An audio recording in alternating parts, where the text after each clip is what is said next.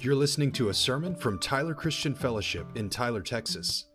Find us on the web at tcftyler.com or send us an email, tcftyler at gmail.com.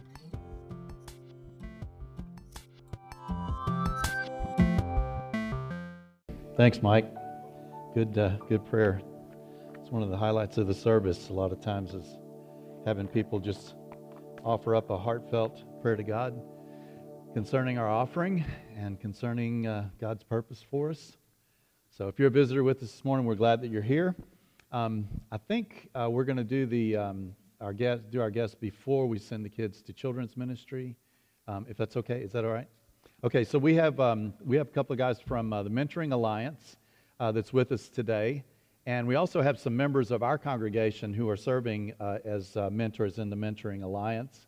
And um, we're just really excited to have them here today. They're going to come and just make a brief presentation to you about the work that they do and how we can get involved in it. So let's give them a good welcome as they come this morning. You're up. Yeah. Is it just you? That's good. Uh, let's see. No, let's do use, use a mic.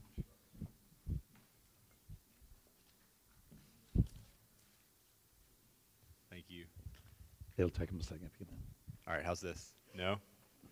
Good? Perfect, thank you. My name is Jacob Boaz. I work at Gospel Village, Ministry of the Mentoring Alliance. Um, not far from here, just down OJ until you hit Broadway. It's our new building. Come by and see it. We're very blessed to have it. Is anyone familiar with the Mentoring Alliance or with Gospel Village? Excellent. That's good to know. Does anyone have either a mentor or do they mentor through us? And we got a couple, a couple in the back as well.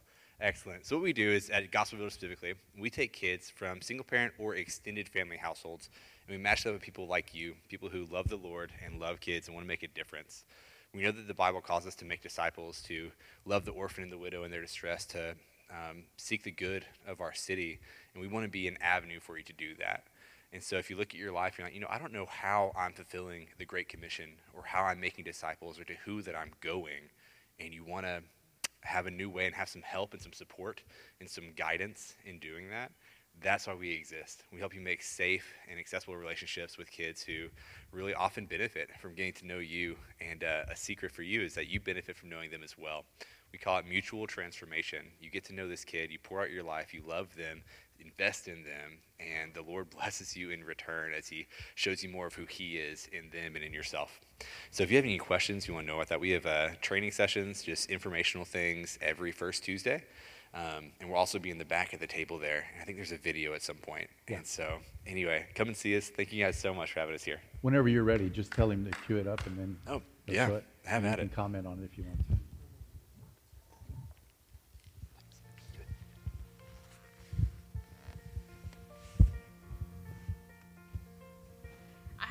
Praying about it for a little bit and just asking God to guide me and to letting me know if this is where He wanted me to be. I remember I was volunteering at uh, the ministry called Jesus Closet, and uh, I was with a little girl helping her out pick out clothes and stuff like that. And she came up to me and she's like, I wish you were my mentor. Um, and to me, I was just like, oh, wow, like, how do you know about that? And I just started talking to her about that. Um, you know, unfortunately, like, God obviously had someone else in mind for me, but having her tell me that was just, I think, a switch in me just went on and just like, I need to become a mentor. As a Christian, I feel like it is important for us to be able to mentor someone and teach them in the right path. Just being the hands and feet of Jesus and just being able like a, love on other people that are, we don't know. I remember when I met her, she was with her grandma and she was very shy, like she didn't want to come up to me or anything like that. And I just, you know, we started talking a little bit about like, um, you know, the questions that we have to ask them. And I remember she said she wanted to be a vet when she grew up. And I was like, oh, I love, you know, dogs and stuff like that. So right off the bat, we kind of like had that in common. Like we we both like like dogs a lot, and um, just and just different things we enjoyed um, as the same. My name is Eurizia Carreño Marie, and I am nine years old. I like to go eat pizza with my mentor. when I first picked her up, like she was very shy. She didn't want to talk to me, and um, I took her to Vacation Bible School, and that was our first outing. And at first, I thought, well, maybe why would I do that? She's gonna get along with other people and not me. But it was very good just to see how God was working in her life. My mentor has high expectations. She wants me to be a listener and be respectful. When I go out with Yuridia, it's usually on Saturday mornings is usually when I try to make my time. We usually go out for breakfast and we talk about like what happened in the week or we also uh, before we before we eat obviously we we pray. But I also ask her like what are some of your prayer requests? We both try to pray over you know what she's wanting to pray over. And then the next time we see each other we talk about it talk about the praise report like you know how God has answered that prayer. We do play a song in the on the car, and we usually just jam out to that song, and it's just reckless love. I believe that that's what helps her get closer to God, and it's a reminder to her that no matter the situation, like God's gonna wrap you in His arms, and He's gonna leave the 99 just to come and find you. Abby has told me that God is my Father in Christ. So what I really like about Gospel Village is just the fact that they encourage us to teach them about God, but not only just about God, but just everyday life, but just how we can just put Christ in our everyday life and um, anything that we go through, God will be in the center of it, and just teaching them that Christ alone is just our our strength. I didn't expect for her to make a difference in my life as well. You know, I thought of it as in like I'm only gonna make a difference in her life. I'm only gonna help her spiritual life and stuff. But it's been mutual. It's been she's helped me and I've helped her. I want to be able to see her graduate, um, even if it's fifth grade or high school. I want to be able to be there through every step of her life. Um, even encourage her to like for her to go to school. I know she wants to be a vet when she grows up, so just encourage her like, you know, you can become a vet and you can become what your dreams are.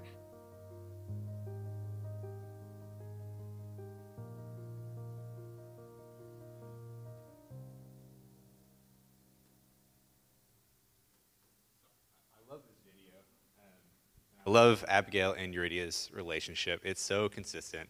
One thing I want you to know is that Abigail is wonderful, but she's not perfect. Um, the only thing that makes her special is her love for Jesus and her commitment to this little girl. She doesn't come in and she doesn't have a seminary degree. She doesn't live a perfect life. Um, she's involved her family. Her husband, his name is Diego, mentors Yuridia's younger brother, whose name is Marcos.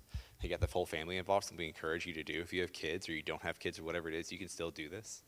Um, they don't do anything crazy. Saturday morning breakfast, it's the time many of us are free. Um, I mentor a boy. He's sixth grade. He goes in, he goes to Hubbard, and I'll go see him at school about once a week. I'll have lunch with him. It's a 30 minute period of time that I can get in there with him. We can hang out and we can talk about how his week's going, what's going on at home. We can talk about the um, what the Lord's doing in his life, or we do a little devo sometimes. Play some basketball in the courtyard afterwards. Um, every mentorship looks very different. Everyone is able to be molded to fit your needs and theirs.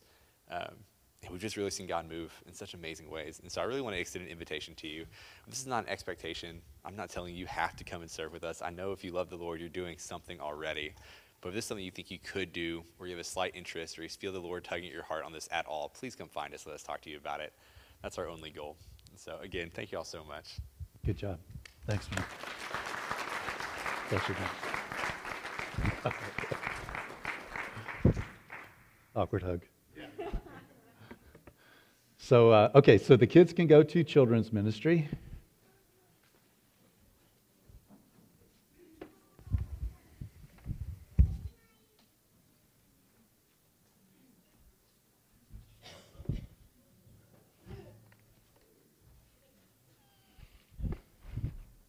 Oh, I guess I need my notes. Hey, how did we do that? I was expecting to be flying without a PowerPoint this morning. Let's give Rob a hand. Or was it Macy? Or was it Cooper? All of you guys. Fantastic. Aren't you glad you didn't have to you have to miss that right there? That's so awesome. So, a um, couple of uh, just comments before we move on. Um, what uh, the guys from uh, um, Mentoring Alliance are talking about is an extension and a continuation of, an, of a citywide effort that started with um, CityServe, uh, but our desire and our intention is to continue that on. And mentoring was one of the um, things that we um, identified as a need um, in our city. And so, um, as you're praying, just pray for that. Pray for a continuation. Pray for that cooperation that we're seeing and that outward looking um, um, effort that the Spirit uh, is, is leading us into. Um, I went to Walls to Bridges this past week, uh, and also we've got the prayer thing coming up uh, on, uh, on Thursday of this week. And all of those are a continuation of where God has us. Um, and then, you know, the, um, the outreach to uh, Nicaragua is another part of that. It's like God has given us a lot of opportunities to, to reach out. That's, sometimes that's the hardest thing, is just finding a spot where you can, you know, really plug in and, and, uh, and give it your best shot. Um, and these are all reasons this, this is, you can just tell that this is a season that we're in that God is saying, you know, I'm giving you opportunities and I want you to uh, take a step of faith. And so that's what I'm going to talk about this morning. If you're going to uh, walk with the Lord, um, you're going to learn this lesson over and over and over again that obedience unlocks power. So if you're waiting for the power to be evident to you before you take the step, it doesn't work that way. The way that it works is for God to put it on our hearts or give us a leading, or, or sometimes you, it's just the desire that's in your heart that's in, in alignment with the Spirit. And if you're waiting for all the parts to come together and for it to be a done deal and a, certain, a certainty, it's not going to work that way. Why? Because our relationship with Him is based on faith. It's not based on certainty. I'm certain of Him. I'm not certain of everything that goes along with me following Him. And sometimes, uh, you know, we miss the boat. Sometimes, but I'll tell you what, God rewards people who are, who are in faith, believing, and walking according to what they uh, believe that God is calling them to do. You have to you have to believe what you don't see. You have to, here, here's, here's what it's like. It's like, um, you know, when I, I use uh, Waze and I use Google Maps, sometimes I use both of them at the same time. Um, I have Waze set on a woman's voice, so it's a woman giving me directions, you know, all the time, which is good for me. Um, to be able to hear, you know, uh, somebody that knows more than me, you know, speaking into my life. Um, she's not real. I have to remind myself of that over and over again. But and like she every now and then she'll make a mistake, and I'm like, you know, it's just an electronic voice, right? There's no person behind it. But I use these things to give me direction. So I, when I get in my car, anywhere in the world that I am, all I have to do is punch the button that says go home, and it'll give me directions home. So I, I already know that there's a, there's a way. And, and when I do that, I know what my destination is but I also know what my journey is, and that it also often gives you a choice. So it says you can go this way or you can go this way, that'll be another 15 minutes. You can go this way, that'll be another half an hour. And depending on what my decision is at the time, I can choose my route. Following the Lord is not like that because it's not about that type of, of thing. I want to go here, and God says, here's how you get there.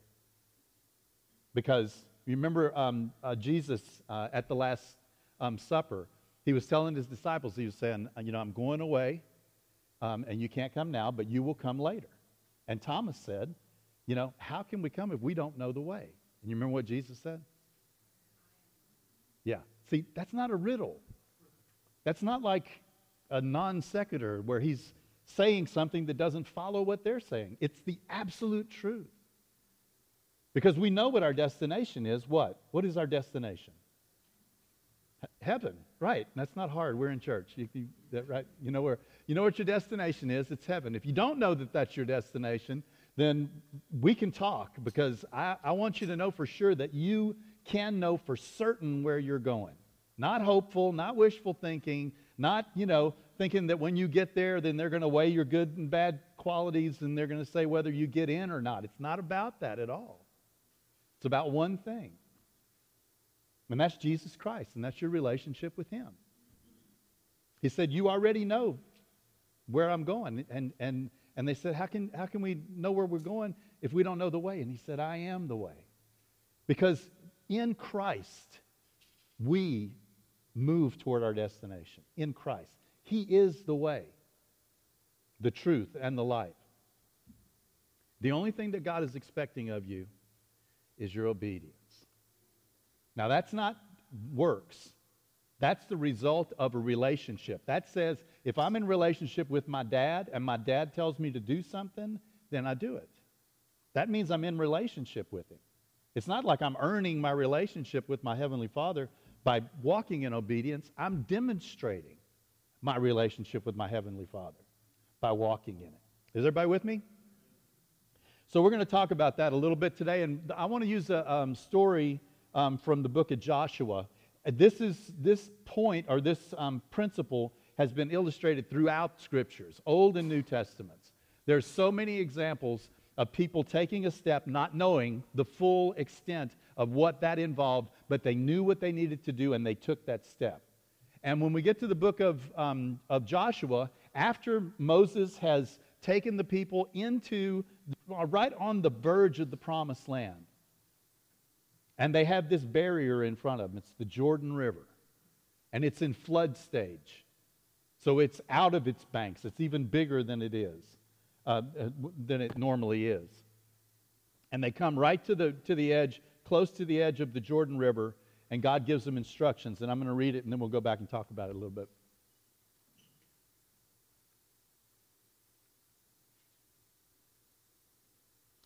Joshua chapter 3, verses 1 through 17. I've just illustrated, I've just uh, highlighted uh, one part of that uh, in the overhead. Then Joshua rose early in the morning and set out from Shittim, and they came to the Jordan, and he and all the people of Israel, and they lodged there before they passed over. At the end of three days, the officer went, officers went through the camp and commanded the people, saying, As soon as you see the ark of the covenant of your God being carried by the Levitical priest, then you shall set out from your place and follow it. And then Joshua said to the people, Consecrate yourselves, for tomorrow the Lord will do wonders among you. And Joshua said to the priests, Take up the ark of the covenant and pass on before the people. So they took up the ark of the covenant and went before the people. And the Lord said to Joshua, Today I will begin to exalt you in the sight of Israel, that they may know that, as I was with Moses, so I will be with you. And as for you, command the priests who bear the ark of the covenant, when you come to the brink of the waters of the Jordan, that you shall stand in the Jordan. And Joshua said to the people of Israel, Come here and listen to the words of the Lord your God. And Joshua said, Here is how you shall know that the living God is among you, and that he will uh, without fail drive out before you all the ites, Canaanites, the Hittites, the Hivites, the Perizzites, the Girgashites, uh, the Amorites, and the Jebusites. Behold, the, the ark of the covenant of the Lord of all the earth is passing over before you into the Jordan. Now, therefore, take 12 men of the tribes of Israel, from each tribe a man, and when the soles of the feet of the priest bearing the ark of the Lord, the Lord of all the earth, shall rest in the waters of the Jordan, the waters of the Jordan shall be cut off from flowing, and the waters coming down from above shall stand in one heap. So the people set out with their tents to pass over the Jordan with the priests bearing the ark of the covenant before the people. And as soon as those bearing the ark had come as far as the Jordan, and the feet of the priest bearing the ark were dipped in the brink of the water. The waters coming down from above stood up and rose up in a heap very far away. And those flowing down toward the Sea of Arabah, the salt sea, were completely cut off. And the people passed over opposite Jericho. Now the priest bearing the ark of the covenant of the Lord stood firmly on dry ground in the midst of the Jordan, and all Israel was passing over on dry ground until all the nation had finished passing over the Jordan. What we see here is God doing something, and He tells them why He's doing it. He wants to glorify His name.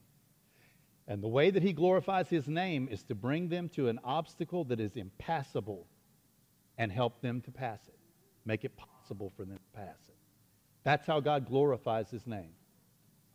When Israel came into the promised land, they saw their enemies as giants, and they said, We're as grasshoppers in our own eyes.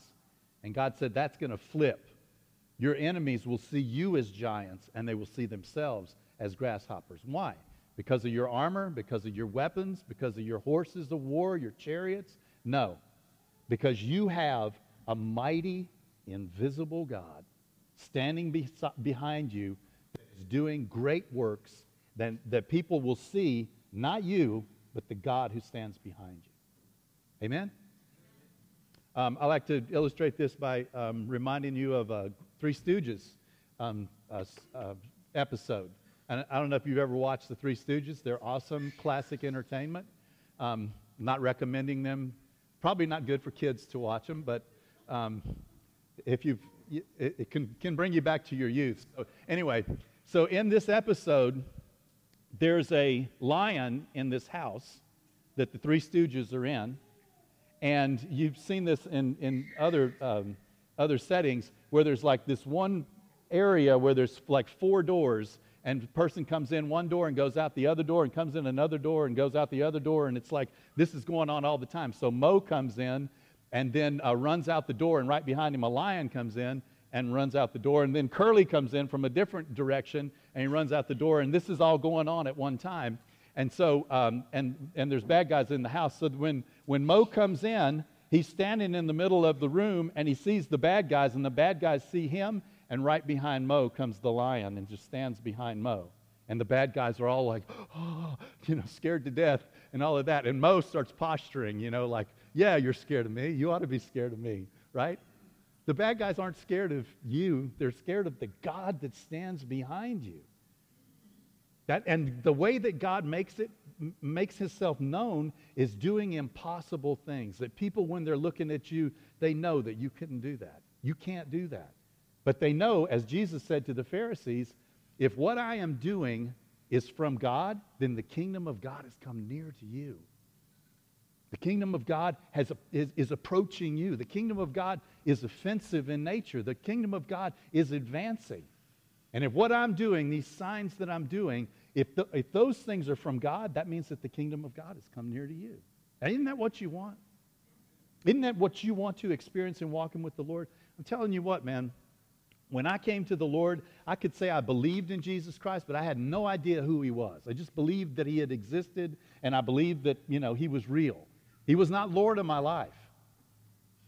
But I'll tell you what, when I gave my heart to the Lord, he knew that I needed to see supernatural things. I, it couldn't just be me doing things on my own. It couldn't just be me, you know, existing a code of conduct by my willpower. It had to be Him empowering me in ways that I knew that I couldn't do it myself. I needed to see supernatural, a supernatural element to my faith. I need to see a spiritual reality to my faith. And God was so faithful to do that. And the way that He did it was this, this step, these steps that I'm talking to you about now. The, Israel knew their destination. What was their destination? The promised land. Who promised it? God promised it. Who did he promise it to? Israel. It was explicit. It was no like there's no mincing of words here. That's your land. You're going to live in that land. That's the land that I have for you. They knew what their destination is. They just didn't know um, how to get across this impossible barrier. And we're in a similar situation. Our ultimate destination is heaven, as we said, but I'll tell you what also our ultimate destination is, is to be made into the image of Jesus Christ. Now, that's not a riddle. That's reality. What is my destination? My destination is not in the sweet by and by only. It is that, and it's, that's huge. But it's also in the present, in the, in the now and now. And that is to be changed into the image of Jesus Christ, to be like him, for him to have ownership and rulership in my life for me to be completely His. And that's a lifelong process. That's working out your own salvation. That's, that's being saved. And that's, that's being converted. Your story is unique. It's never happened before. There's elements of it that you can find that are parallels with other people, but your story is unique. It has never happened before. And nobody can chart that for you. Nobody can tell you this is the way that you should go or that you have to go. Nobody can tell you you have to be a mentor. They, don't want to do that. They don't want anybody that's doing it because they have to. They can present the opportunity. And if it tugs at your heart, and if there's something within you that says, I, I want to do that, I desire to do that, then God says, you got to take some steps. Same thing with, I mean, spending time this afternoon talking about Nicaragua, that's what it's all about. It's about, it's about opening our hearts up to possibilities. Opening ourselves up to not just the need that's there. When you go on, on a mission uh, trip or on the mission field, there's three major things that happen. One is that you see people in their own element. You see other cultures. You see, you taste other food. You s- smell other smells. You see others, the way that they love each other, that you see the, what, the, what they rejoice in. You, you see people that God loves. And you also see the profound effect that happens when they become believers, when they open themselves up and you see this eternal word that's planted in your heart get planted in somebody else's heart that's so different from you. And you see what happens there. It's an amazing thing to see. The second thing that you see is you see yourself. Because I don't think we know who we are really until we put ourselves in unfamiliar surroundings, in, in, in situations that seem impossible. I don't think we know who we are. You're unexplored territory in a lot of ways. And then you get in a situation like that and you see yourself doing things that you never thought that you would do before. I can't tell you how many people's lives that are not missionaries on the foreign field, but have been profoundly affected by mission work, by going to a foreign mission, whether it's downtown Tyler, under the bridge, or whether it's in Togo, Africa, or whether it's in Nicaragua. How that has been a, a, a guy that used to be in our church that's gone on to be with the Lord now, came out of, you know, he was a great bass player, loved the, playing the bass. You know, I mean, he was very expressive when he played the bass, right? Offended some people because they thought he was having too much fun up there, I guess, or something.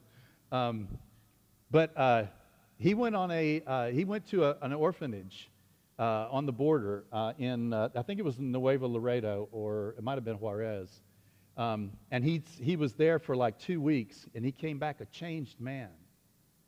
I mean, he had already been changed profoundly, but when he got there, he saw something of the need and of the Lord that he'd never seen before, but he also saw something of himself. And unfortunately, young guy too, he passed away before he was able to actually do that, to actually go on the mission field. But I know that God had already unlocked something and had already opened up a part of his heart that he was not aware of to, to show him the possibilities of what he could do. And if you haven't been in a situation like that, if you haven't put yourself in that situation, you cannot experience by reading about it. And you can't even experience it by hearing other people's testimonies. You need this. Okay? Are you with me? You need this. I would suggest that, suggest that you go ahead and get a passport now, just so that won't be a barrier, because I can tell you that God wants to send us. And isn't He knocking on our door over and over again over the past few months? He has been knocking on our door. He's been giving us opportunities. Just don't miss these opportunities. The third one, though, first is you'll see people like you've never seen before. Second is you'll see yourself like you've never seen before. And then the third one is you'll see God like you've never seen him before. You'll see the power of Almighty God. You'll see the, the, um, uh, the, how precious uh, the Word of God is, how reliable it is. It is in our setting. It is very reliable. It is very wise in our setting. But when you put it in the setting of people that are completely different from you, it shines like a diamond. It shines like gold. It is gold. The, Word of God is refined as refiner's gold. It's valuable. It's the most valuable thing that you see. And you won't see that unless you avail yourself of the opportunity to do that. It's not blind faith, but it is believing what you can't see. People accuse us of blind faith. It, God never expects us to have blind faith. He expects us to walk based on His Word, based on his, his, uh, the work of His Spirit. It may look blind from the outside, you know, no visible, you know, lines there, but on the inside, it's not blind faith, but it is taking a step into something that you don't know, you cannot see.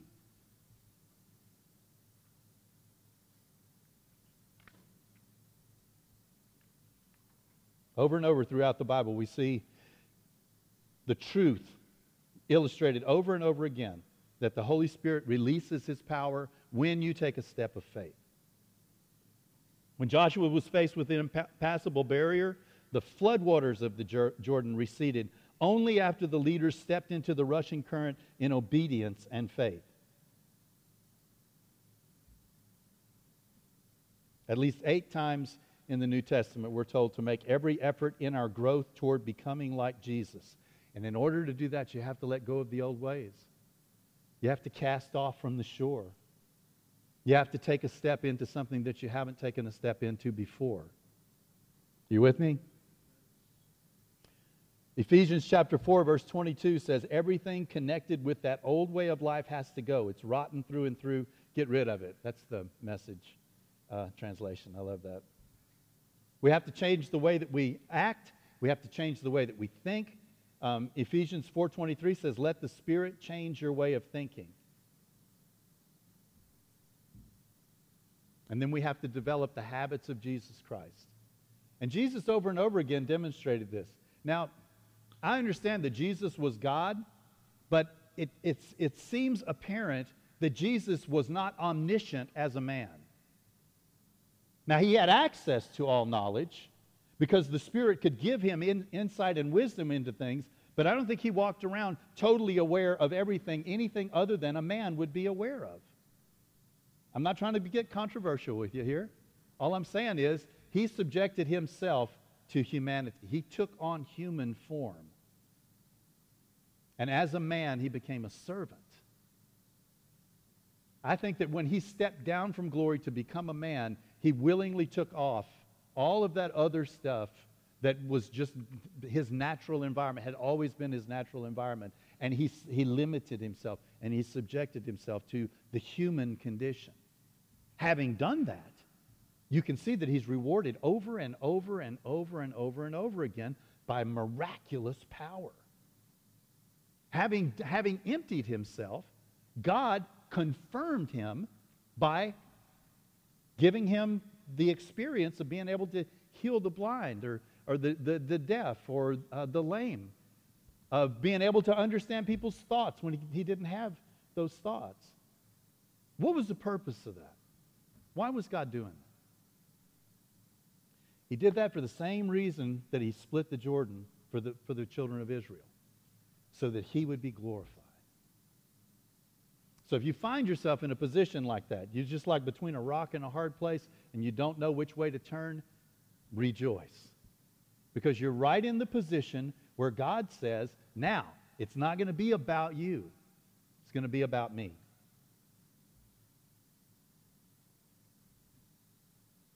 We went, um, we went rappelling when we had, we had a, a Boy Scout um, trip uh, some years ago, and uh, Brother Noble uh, led us and we went up to uh, Arkansas to uh, Albert Pike um, State Park, and we did some rappelling. I had never been rappelling before. Um, I think I've told you guys before, I'm scared to death of heights. Um, wasn't that way when I was a little kid because I used to love to climb trees and I was always up in the top of the tree. But now I'm always thinking about falling um, and doing something stupid. And uh, so, anyway, we go uh, rappelling, and Noble finds that he found an 80 foot cliff um, for us to rappel down. But that wasn't the first experience with rappelling that I had. Because Noble also found like a 20 foot cliff for us to sort of practice on. And so when we started rappelling, you know, here's, here's the experience of rappelling. You stand right at the edge of the precipice, and you don't want to go that way. You, you're on solid ground, and you got this rope on you. So you're standing on the edge, you got a rope on you, you don't really know what you're dealing with, and there's fear. There's a lot of fear. It's natural, it's good. All fear is not necessarily bad. So you're standing on the edge, and what do you do? You lean into the rope. And when you lean into the rope, when you feel the rope has, is holding you, then it begins to make sense. Then you can take that first step back. And then you can lean on the rope and you can work your way down. That's, that is the critical moment. When you feel your weight being supported, when you feel that, that that's how you take that step of faith, that first step over the edge, over the precipice. The rest of the story is that there's another technique called the Australian uh, form of rappelling. And, uh, so I was like, you know, I was feeling it. You know, I had been down this 20 foot cliff and it all worked and everything. The, the normal uh, form of rappelling is you lean back and you war- work your way backwards down. The Australian form, and I think they developed this for, um, uh, for SWAT teams and, you know, for uh, tactical military tac- tac- tactics, is that you go face down. So you have the rope on your back and you see nothing before you except that. And I'm, I'm like, I'm up for it. So I got all strapped on and stepped up to the edge like that. And suddenly, this is when I had little kids, suddenly the Lord just gave me like a picture of what would it be like for Becky to get a phone call that I had been killed. You know, she would be like, he what? Australian what? but we did it. I, I, trusted Noble and I trusted the rope. Uh, we did it, and it was a great, great experience. Trusting the Lord is just like that, man. When you put your weight on the rope, when you put yourself on the line, you begin to feel His power and His strength. Um, Corrie ten Boom uh, tells the story uh, about when um, she is uh, they're uh, being persecuted, their lives are on the line, um, and uh, she's afraid. And she comes to her dad and she says, "You know, I'm afraid that if something happens, that I will fail." And her dad said this to her. He said when you go to take a trip on the train, when do I give you your ticket? And she said, You give me my ticket before I get on the train, just before I get on the train. And he said, That's how the grace of God is. So if we're looking at the, the, future and we're looking at, at what's going on, you can't see the grace of God. You can't see the power that God has at, at his disposal until you get to that point. It's not visible as I'm looking forward into my life and I see the, th- the challenges that are before me, I have a tendency to judge by what I know right now. But what I know right now is not the whole story. It's what God knows, it's what God does, it's what God has in mind. And often He doesn't let us in on the secret until we actually step out in obedience. And then He's like, Here, now you get this. Now you get this because you have made this choice and you have taken this step. It's important to understand, I've got five things here. It's important to understand these things uh, as you take, um, as you step forth in obedience. The first, the, the first thing is timing. This is something that's important to understand. This is something that you only learn by taking this step of obedience, okay? First is timing. God's timing is perfect. Say amen with me. God's timing is perfect, right? Our timing is not. Now, when you look at God, you're just like, well, He knows the past and the future and the present and all of that. But I'll tell you what, even though He's not constrained by time like we are, He's a perfect, He, he has perfect timing. Perfect timing. And so often, His timing seems slow to us. Sometimes it seems fast. Most of the time, it seems slow. But it's perfect timing. When you take a step of obedience, you'll learn that. You remember Jesus, often, oftentimes, uh, if you read the Gospels, um, Jesus says something like this My time has not yet come, or my hour has not yet come. And then when he comes to, to the week before um, he's crucified, crucified, he says, my This is my hour. My hour has come. He knew the timing of God. Do you know the timing of God? I've mentioned it several times before. God has given us, Tyler Christian Fellowship, opportunities that He's put before us. It's obviously His timing. It's obviously His timing. Do you know the timing of the Lord? Do you know the seasons that you're living in? In our um, presbytery service last Sunday night, um, the Lord was speaking to one of our um, one of our, our elders um, that He wanted him to understand timing, and this is something that you learn and that you grow in. But what God was saying is, like, if you if you just if this was the first time you've ever experienced fall, and you walk outside and you see all the leaves dying and falling off the trees, you think some catastrophe is happening, right? I mean, it's like, that's weird. What's going on? Something must be terribly wrong. But it's not terribly wrong, is it? It's the season. If you understand the season, you go outside and you're like, it's fall. Better get a rake. You know? It's not, there's nothing unusual there happening. It looks like death, but it's not death. It's just one of the cycles of life. Further, this is the time when you plant, like tulips and stuff, they're going to come up in the spring. In other places in the country, those tulips come up before the snow is melted. Right? You plant in, in a time when it looks like everything's dying so that you will have the first breath of life. So you will see the first breath of life when spring comes and when life begins to renew. Timing is one thing that you learn. Another one that you learn is what leads in the kingdom of God. What comes first in the kingdom of God? Okay? Because the kingdom of God, as we've seen before, doesn't work the way ours does. In fact, sometimes it seems upside down. But here's the way that it works in the kingdom of God faith leads. Faith leads. Action leads. Faith and action lead. Power follows. Clarity follows sometimes. Sometimes we don't get the clarity. But I, I can guarantee you that when faith, faith is what God expects us to use to lead, He wants it to be something that we desire to do and that we want to do, not something that we're compelled to do or forced to do. And He wants it to be something that even as I'm doing it, I'm not trusting my circumstances and I'm not trusting myself, I'm trusting Him. He loves that. He loves that. Those are people after His own heart, people that trust Him. Not themselves, not their circumstances, not their own abilities.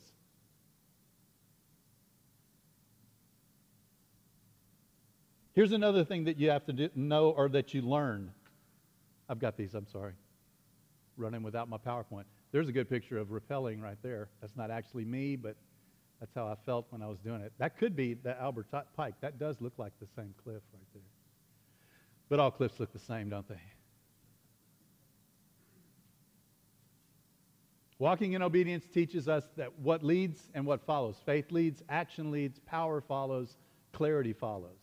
Walking in obedience teaches us that God gets all the credit. You have a chance to work side by side with the living God and his glorious Christ, but he's going to rightly get all the credit. It's gonna, he's going to rightly get all the credit. If your heart's in the right place, that's exactly what you want. You want to be able to be that instrument that's on the verge of disaster, and God comes through, and everybody just says, What a great Savior He is, not what a great person I am.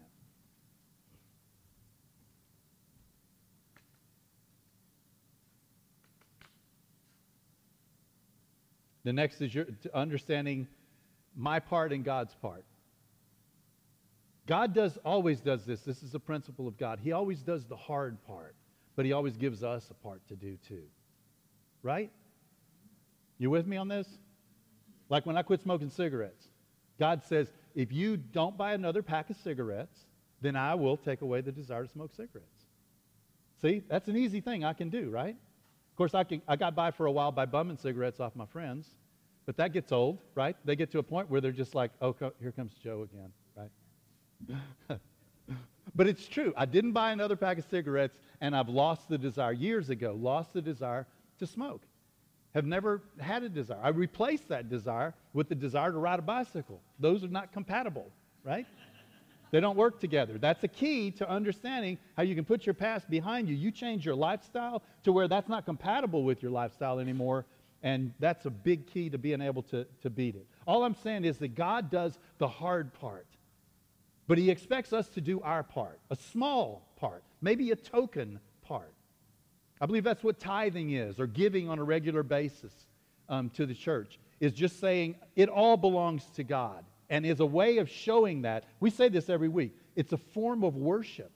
It's not paying a debt anymore. It's not, you know, being generous. It's not generosity, it's worship. And it's saying, God, I'm giving you this to acknowledge that you are all. that you are Lord of everything that I have. Everything in my house, everything in my car, all of my kids, my, my job, all of it belongs to you. That's what that is. It's just a token that He gives us to do, and then He does the hard part.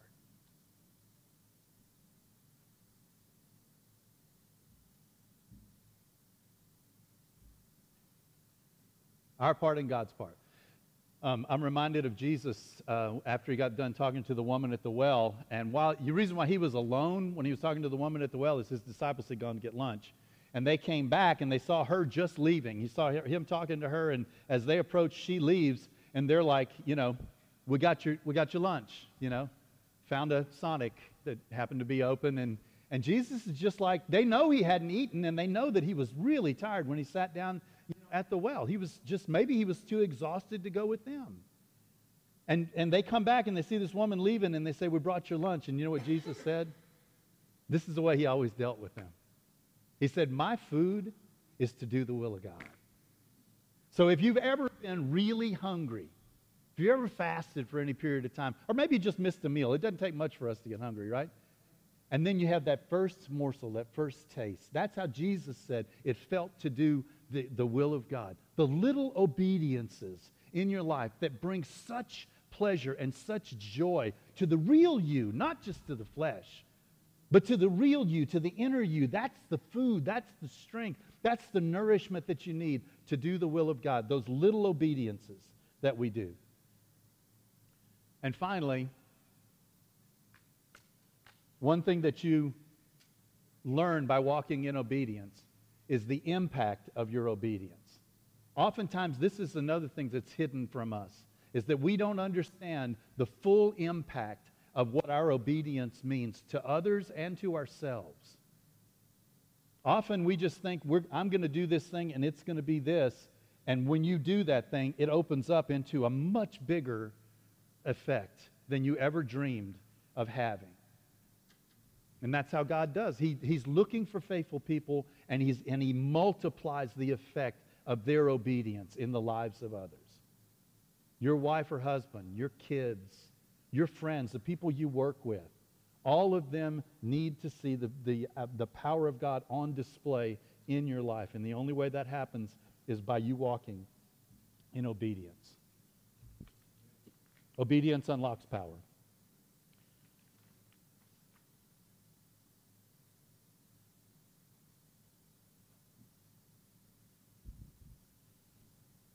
Okay, and so let me just close close with this.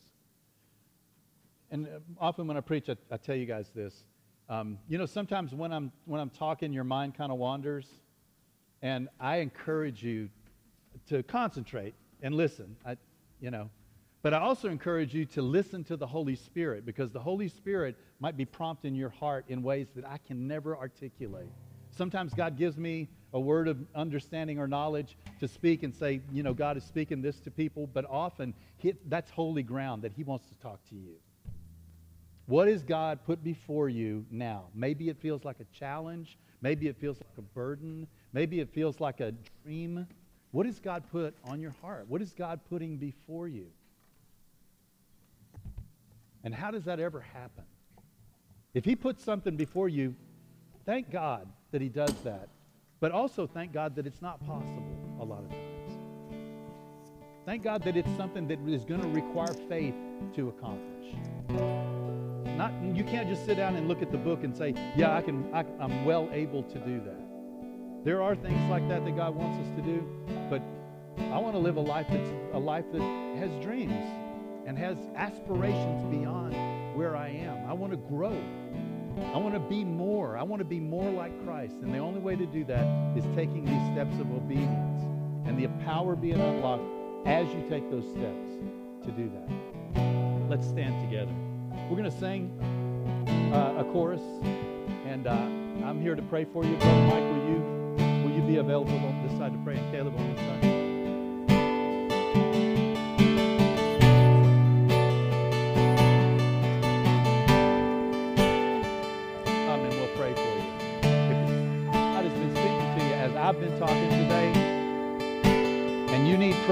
Want maybe somebody to agree with you about it or somebody to speak into it, you come and we'll pray, okay?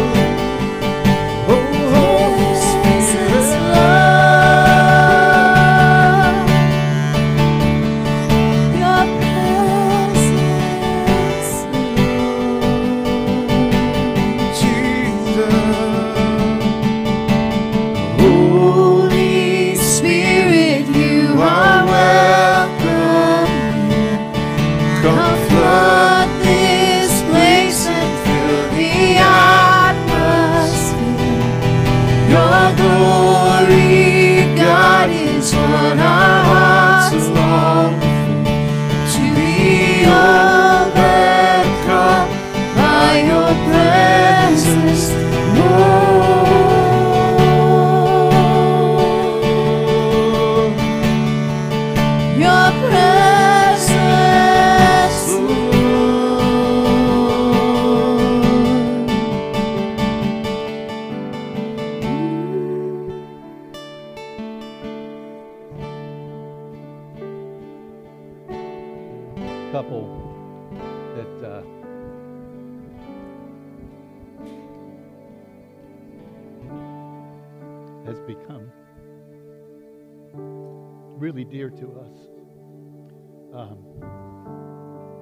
this is, I believe that it's God. I mean, when you hear the story about how it's happening, I believe that it's God uh, leading them out, but it's, uh, it hurts. Um, I believe that there's, there's good things coming as a result of that. So I'm going to pray for the countrymen um, this morning as they uh, prepare for uh, what God has for them. Would you guys come and let me pray for them?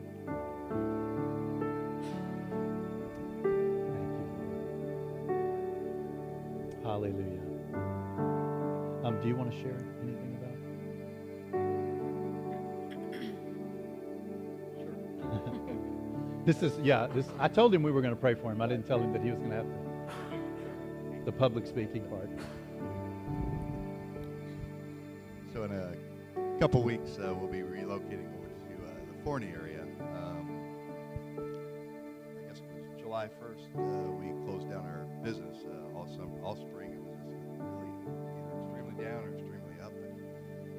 I'm sure all of you know how that uh, that roller coaster feels. Uh, and it kind of came to a position where we just kind of had to decide.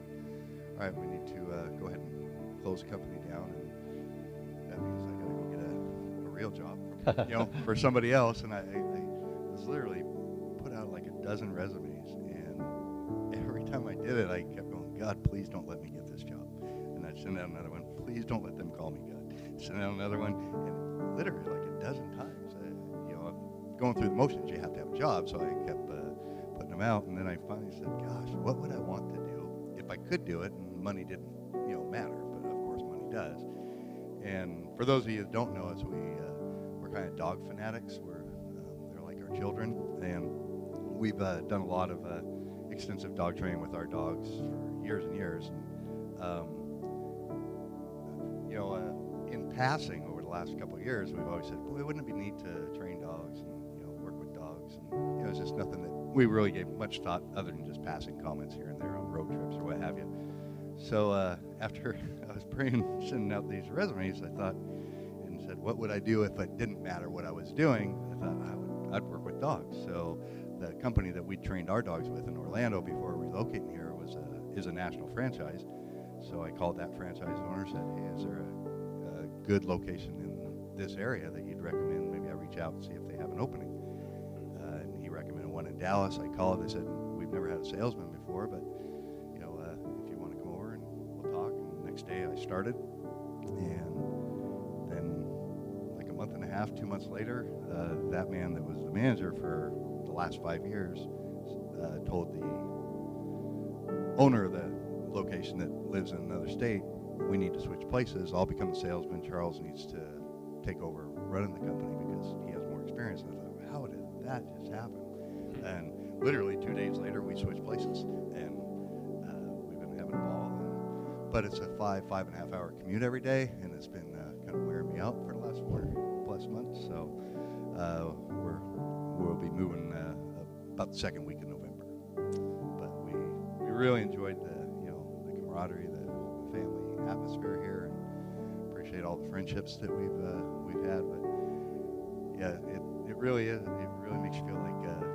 How did it happen? It literally uh, is because I guess I had enough faith that God just said, "Hey, it sounds silly, but go do it." And you know, it's been a blessing. Perfect. Amen. Let's pray. Lord, I just thank you um, for uh, this precious family.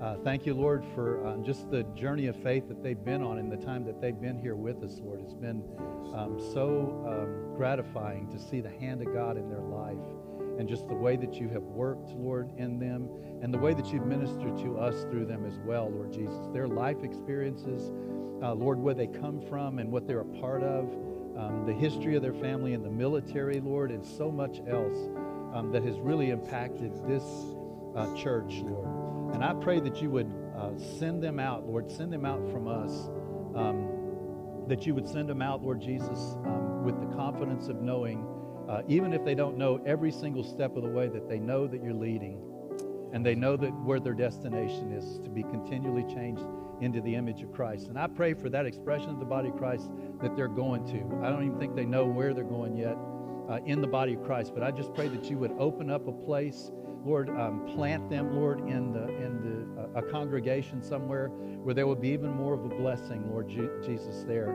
as they have been here, Lord. I thank you for their servant's heart. I thank you for their, their faith in Christ. I thank you for their love, Lord, for each other and for other people. And I just pray, Lord, that much fruit would come out of their lives. And we just thank you for it in Jesus' name. Amen.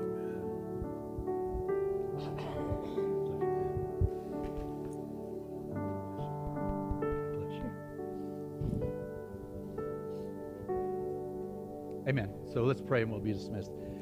Heavenly Father, thank you for the time that we've had together uh, today, Lord. I pray that you'd seal your word in our heart, Lord.